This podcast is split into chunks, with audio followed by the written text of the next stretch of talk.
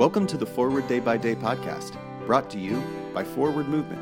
We're glad you're here and hope you'll share us with your friends.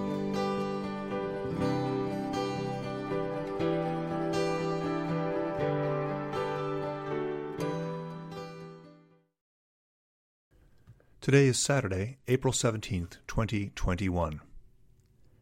Today the Church commemorates Kateri Tekakwitha.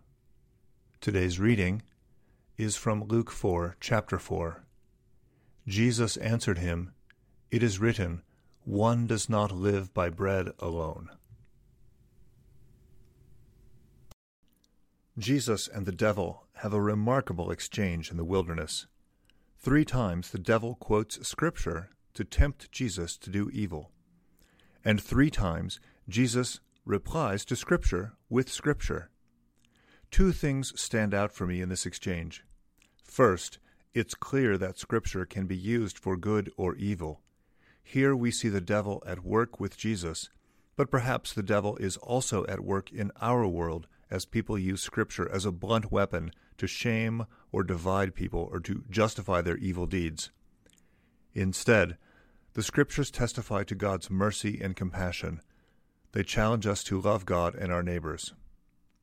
Second, Jesus was ready to counteract the assaults of the devil with the riches of Scripture. I don't think Jesus learned the Bible by magic or osmosis.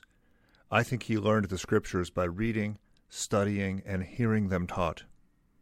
We should do the same so that we too are ready with the Word of God when the devil assaults us the Bible should be a force for good, and it can be if we steep ourselves in the words and let them shape us.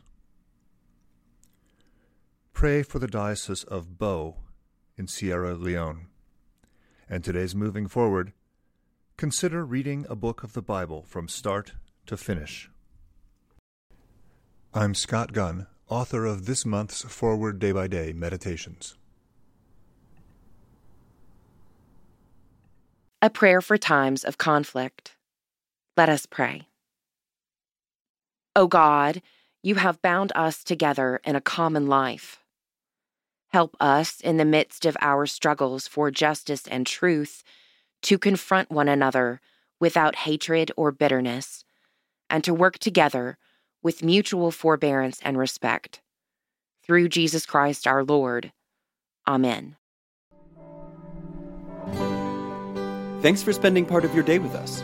Join the discussion about today's devotional at prayer.forwardmovement.org, where you can also find a full list of today's scripture readings, more daily prayer resources, and information on how to subscribe to the print edition of Forward Day by Day. This podcast is produced by Forward Movement, a ministry of the Episcopal Church.